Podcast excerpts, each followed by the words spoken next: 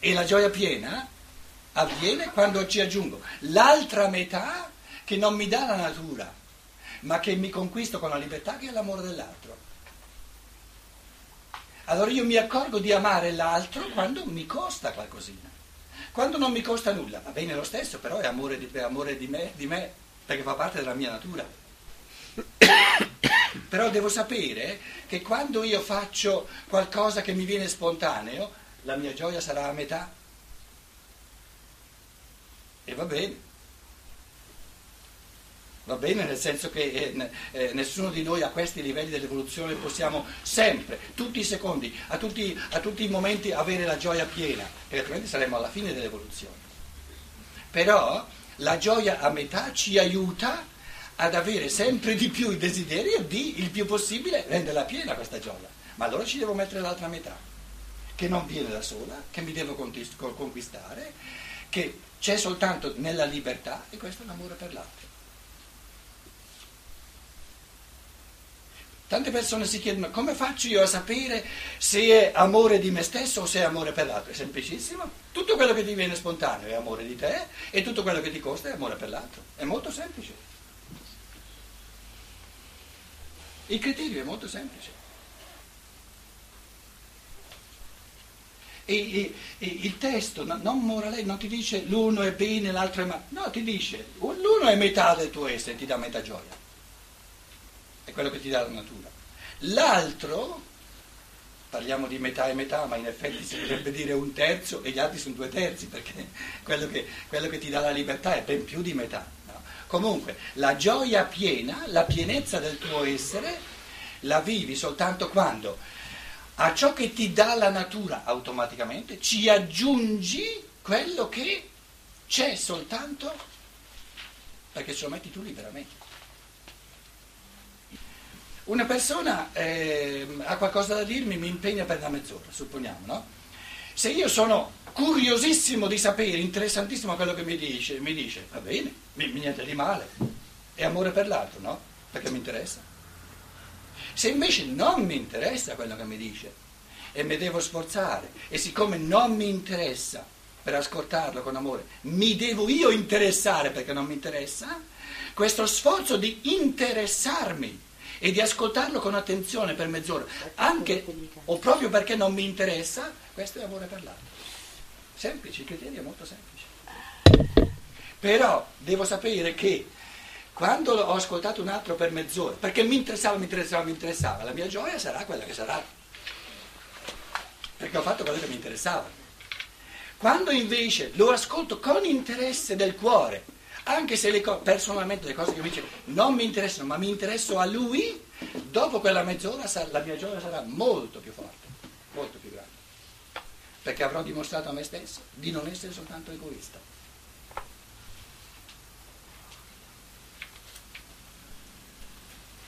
E dover constatare di essere egoisti rende tristi. L'uomo è fatto così è la sua natura. L'egoismo non gli basta. E perché non gli basta? Perché glielo dà la natura. Però due aspetti, perché l'importante è che l'altro si senta davvero ascoltato. Questi sono affari suoi. Ah beh, allora eh, eh, io, no, io non, sono, non, sono, responsabile del fatto che lui debba sentirsi ascoltato. No, la, la, qualità del mio cuore sta a me saperla, io lo so, capito? Lo so che quello che mi sta raccontando non mi interessa proprio nulla, ma lo so che mi sto sforzando per quanto posso di interessarmi a lui, capito?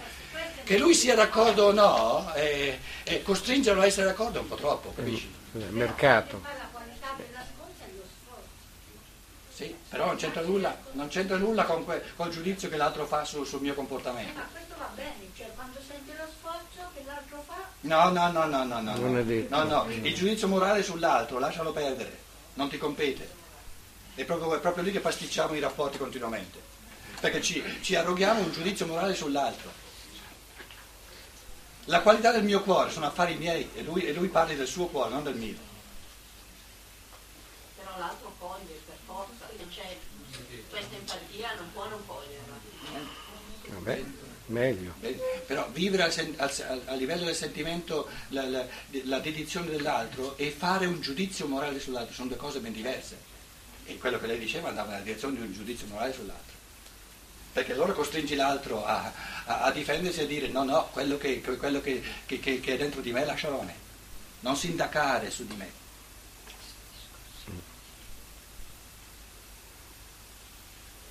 Non era,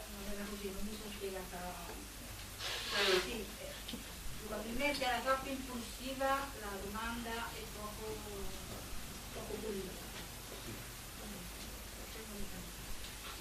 Allora. Scusa Pietro, Vento. questo avete creduto che io sono venuto da Dio è anche un riferimento all'origine divina dell'essere umano, no? Certo. Che l'io Che l'io è, è stato è un frammento del divino. eh. No, che era nel piano del- del- del- di, di Dio Padre fin dall'inizio, cioè era, era il senso del tutto? L'origine divina dell'essere umano. dell'essere umano. Ma che vuol dire l'origine divina dell'essere umano? È che la, la musica, la musica no, che, tu, che tu poi vivi era prevista nel, nel- nel- nel costruire il violino? O hai costruito il violino senza pensare alla musica? Mi stai chiedendo a me? Sì, Il violino è in funzione della musica. è Eh, la natura è in funzione dell'uomo, certo. sì, e non soltanto che ci ha pensato pure. No, voglio dire, Tu parli questa de- frase, oltre che la, la natura è in funzione dell'uomo, si sottolinea anche l'origine divina No, dell'uomo che no, viene da Dio, che è un pensiero di Dio. No, la seconda affermazione dice molto di meno che non la prima. Ma io non, non voglio mica scartare la prima, dico che vanno bene tutte e due. Anzi, voglio arricchire la prima. No, la seconda li impoverisce la prima. Questo che ti volevo dire. Perché quando hai detto che il senso della natura è di sfociare nella libertà dell'uomo, di più non si può dire, il resto era di meno. 28. Sono uscito dal Padre, sono venuto nel mondo, di nuovo lascio il mondo e vado al Padre.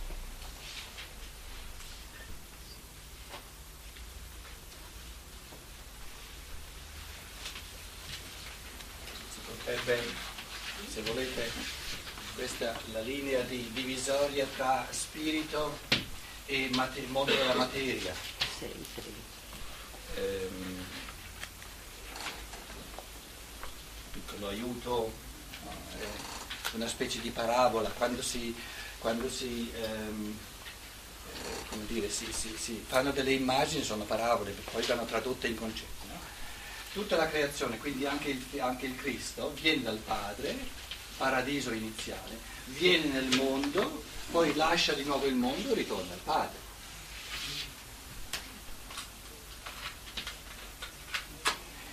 se ehm, eh, il Cristo, se vogliamo, no? il Cristo lo faccio giallo, il Cristo ha aspettato fino alla, alla metà dell'evoluzione per incarnarsi, si è incarnato una volta sola, quindi l'umanità arrivata qui a metà, anche lui si è incarnato, viene dal Padre, per venire, nel- dal Padre viene nel mondo e adesso accompagna l'umanità e di nuovo dal mondo ritorna al Padre. Lui, lui individualmente risorge qui no? ed è presente spiritualmente nell'umanità e accompagna l'umanità spiritualmente in questo, in questo cammino di ritorno al Padre. A questo punto uno potrebbe chiedere, ma se, se il tutto va a finire di nuovo nel mondo spirituale dove si era all'inizio, non valeva la pena restare là. No? Eh, eh, non è che si ritorna indietro. Quindi l'immagine qui sulla lavagna no? evidenzia un, un aspetto molto importante, che l'evoluzione arrivata qui a metà non torna indietro, ma va avanti, ritorna nello, tutta la creazione della terra, la natura, il fattore natura, il fattore umano, ritornano nel mondo spirituale, però portano nel mondo spirituale l'io singolo, lo spirito singolo, in quanto conseguito, e una volta conseguito resta eternamente. Quindi qui c'era un Adamo che non era, non era fatto di esseri umani individualizzati, tanto è vero che la parola ebraica Adam significa l'umanità come unità? Adamo non è un nome singolo di persona, Adamo è l'umanità iniziale eh, eh nel grembo divino senza individualizzazione. Questa umanità che è unitaria si frammenta, si, come dire, come dire, si individualizza, nascono tante individualità e il, il punto infimo è Dunque, all'inizio c'è una unilateralità, unità senza individualità. A metà dell'evoluzione c'è l'altra unilateralità, individualità, frammentazione, egoismo e perdita della comunione, per sommi capi eh, naturalmente. Quale sarà il, il compito de, di ogni evoluzione futura? Di eh, averli tutte e due, di costruirli tutte e due. Un organismo dove la comunione, la, la, dimensione della comunione e la dimensione dell'individualità si favoriscono a vicenda, non 50%, ma 100% tutte e due.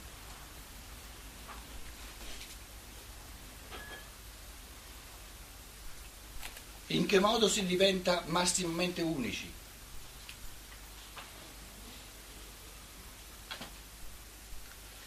Massimamente unici. Com'è? Quando si è diversi da sì, e lo si può diventare soltanto nel servizio agli altri. Nel servizio agli altri. Quindi la comunità, ogni comunità diventa più profonda, più variopinta è la diversità dei, degli individui, altrimenti non è una comunità ma una povertà comune. E la, la, la comunione va contro o favorisce lo spicco individuale di ognuno. Una comunione che vuole costruire la comunione a scapito della ricchezza individuale di ognuno diventa sempre più povera, diventa sempre meno comunione e tutti hanno voglia di scappare via e quindi distrugge la comunione.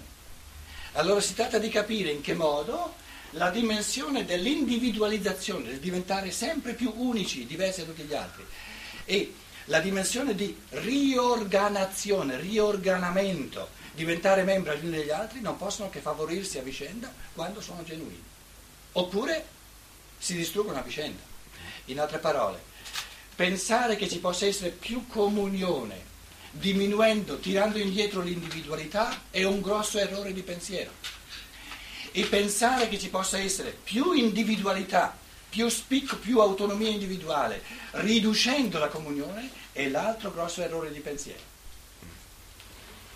Perché la, il, il dinamismo dell'evoluzione è così che comunità vera si approfondisce aumentando l'autonomia di ogni singolo e l'autonomia del singolo si approfondisce aumentando la comunione. In altre parole, l'essere umano eh, può essere massimamente individuale, massimamente libero solo nell'amore. E l'amore è vero amore soltanto quando ama la libertà del singolo, altrimenti non è vero amore. Quindi libertà e amore, se prendiamo queste due categorie, eh, libertà in quanto mistero del singolo, autonomia del singolo, amore in quanto eh, compaginazione eh, di solidarietà tra gli esseri umani. L'unico amore vero, quindi l'unica comunione vera, è l'amore per la libertà di ognuno e l'unica libertà vera è la libertà dell'amore. Cosa troviamo nell'umanità di oggi? Sempre di nuovo tentativi per mettere questi due valori supremi del, dell'evoluzione umana l'uno contro l'altro. Più c'è libertà, meno c'è amore. Più c'è amore, eh, meno ci, deve, ci può essere libertà.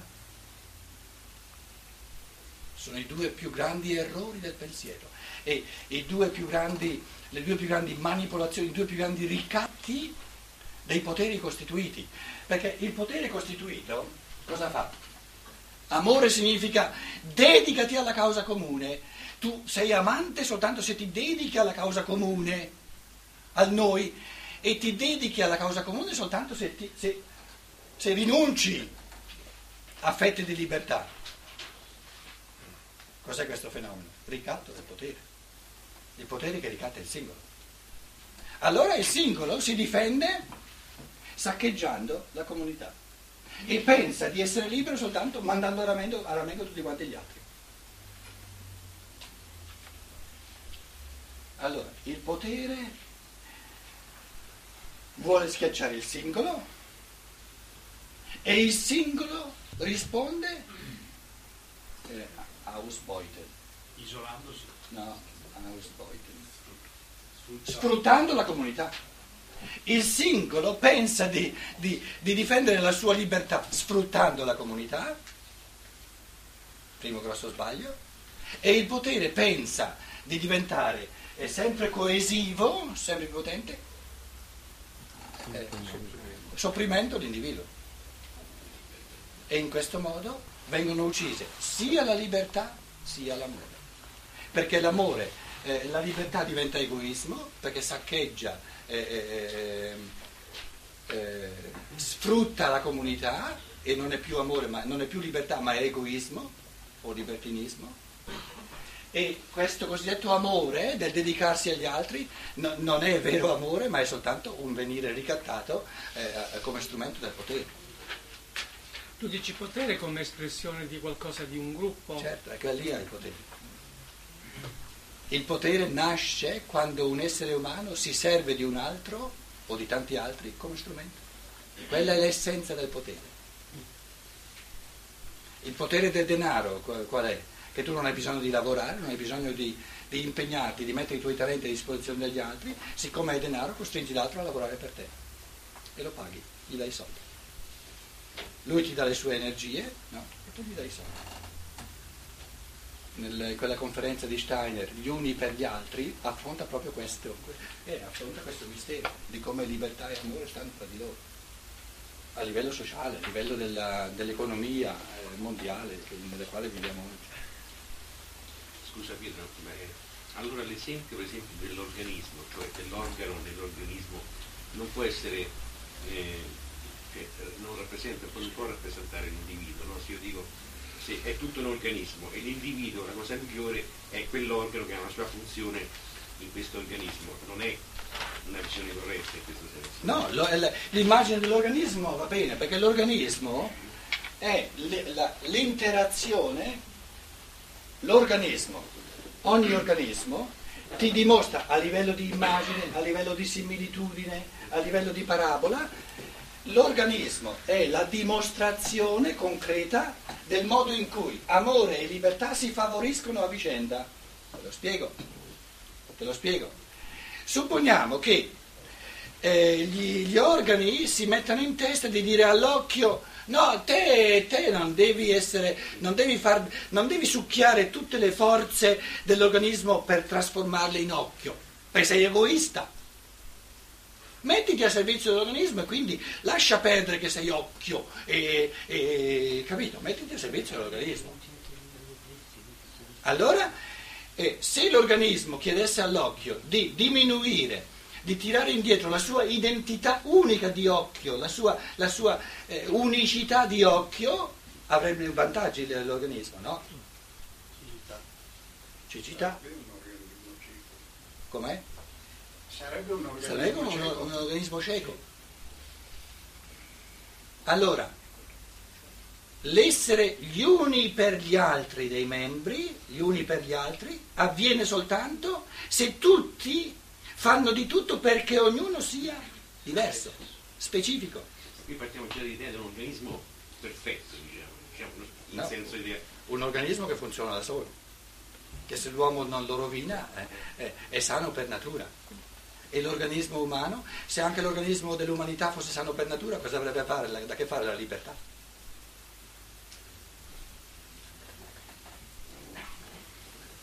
L'organismo naturale lo fa, lo fa- lo fa diventare sano la natura. L'organismo dell'umanità o lo fa funzionare sanamente la libertà de- degli esseri umani oppure è malattia eh, dall'inizio alla fine.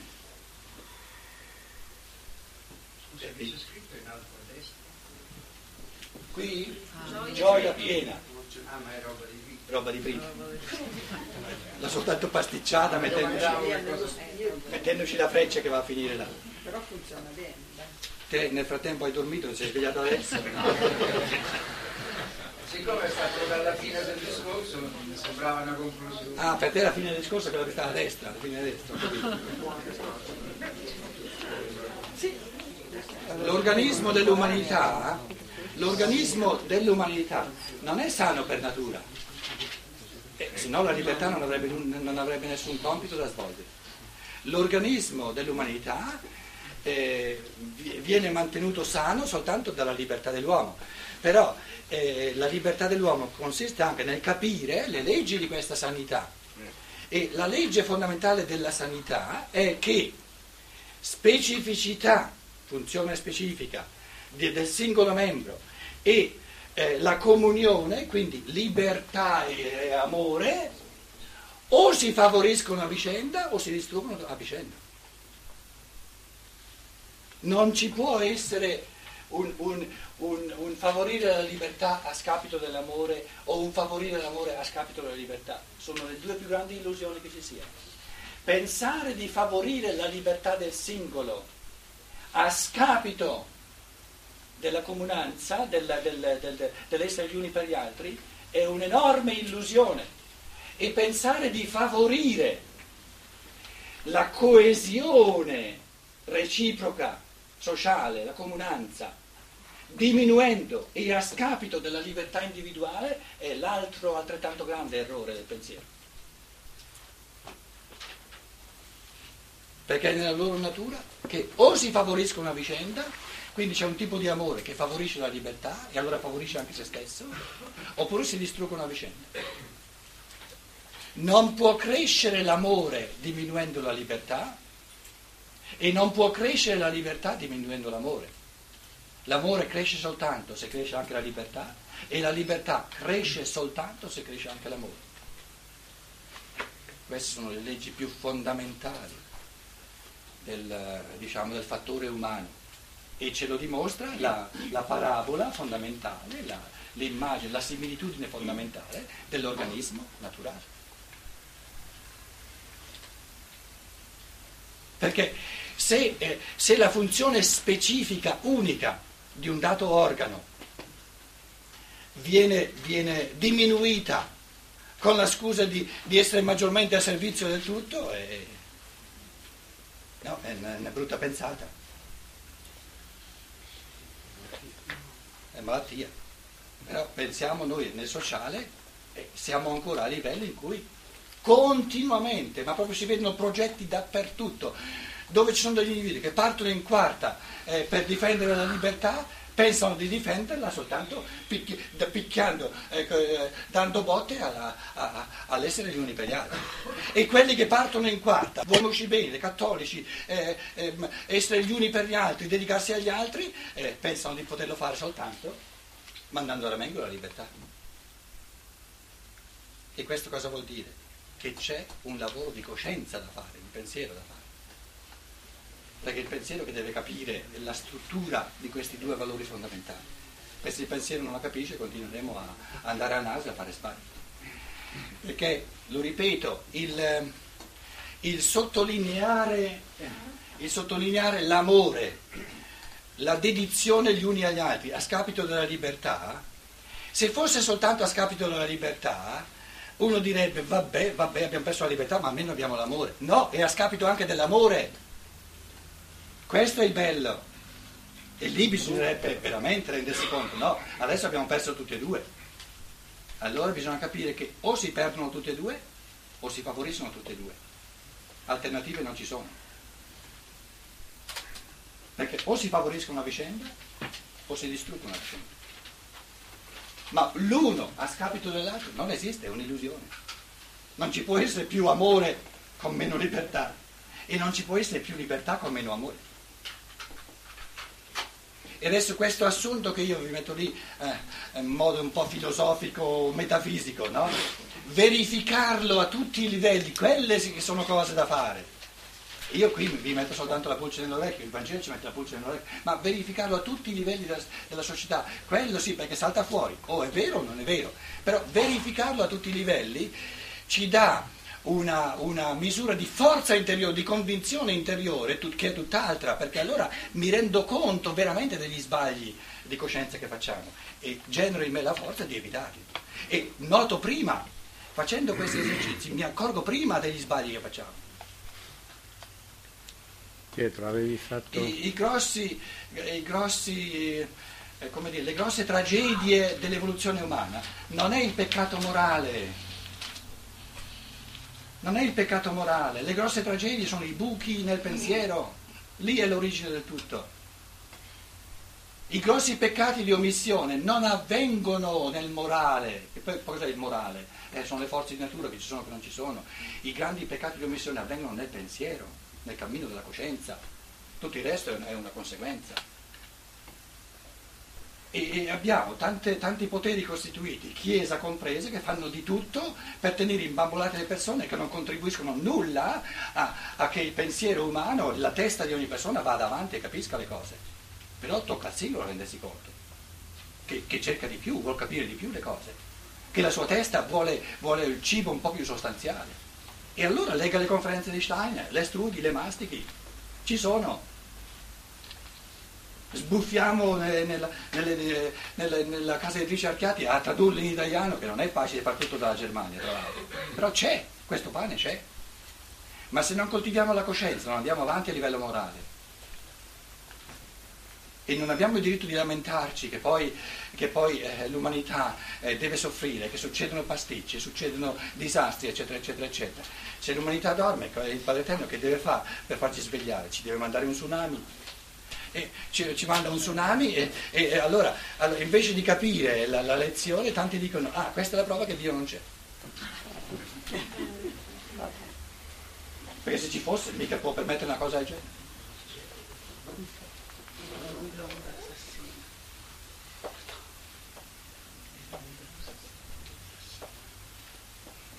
Dio assassino.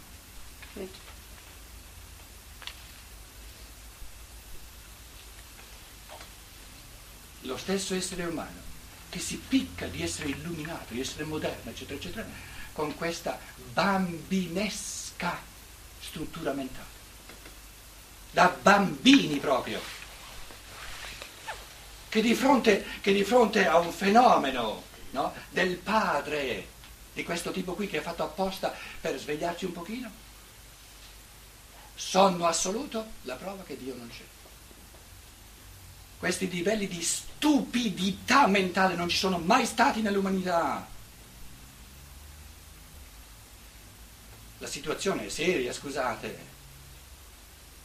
Se abbiamo, se abbiamo centinaia di, di, di, migliaia di esseri umani che offrono la loro esistenza entrando nella morte per dare un contributo a svegliarci e noi, e noi rispondiamo con queste, con queste baggianate, con, queste, con questi livelli di stupidità assoluta, di ottusità mentale.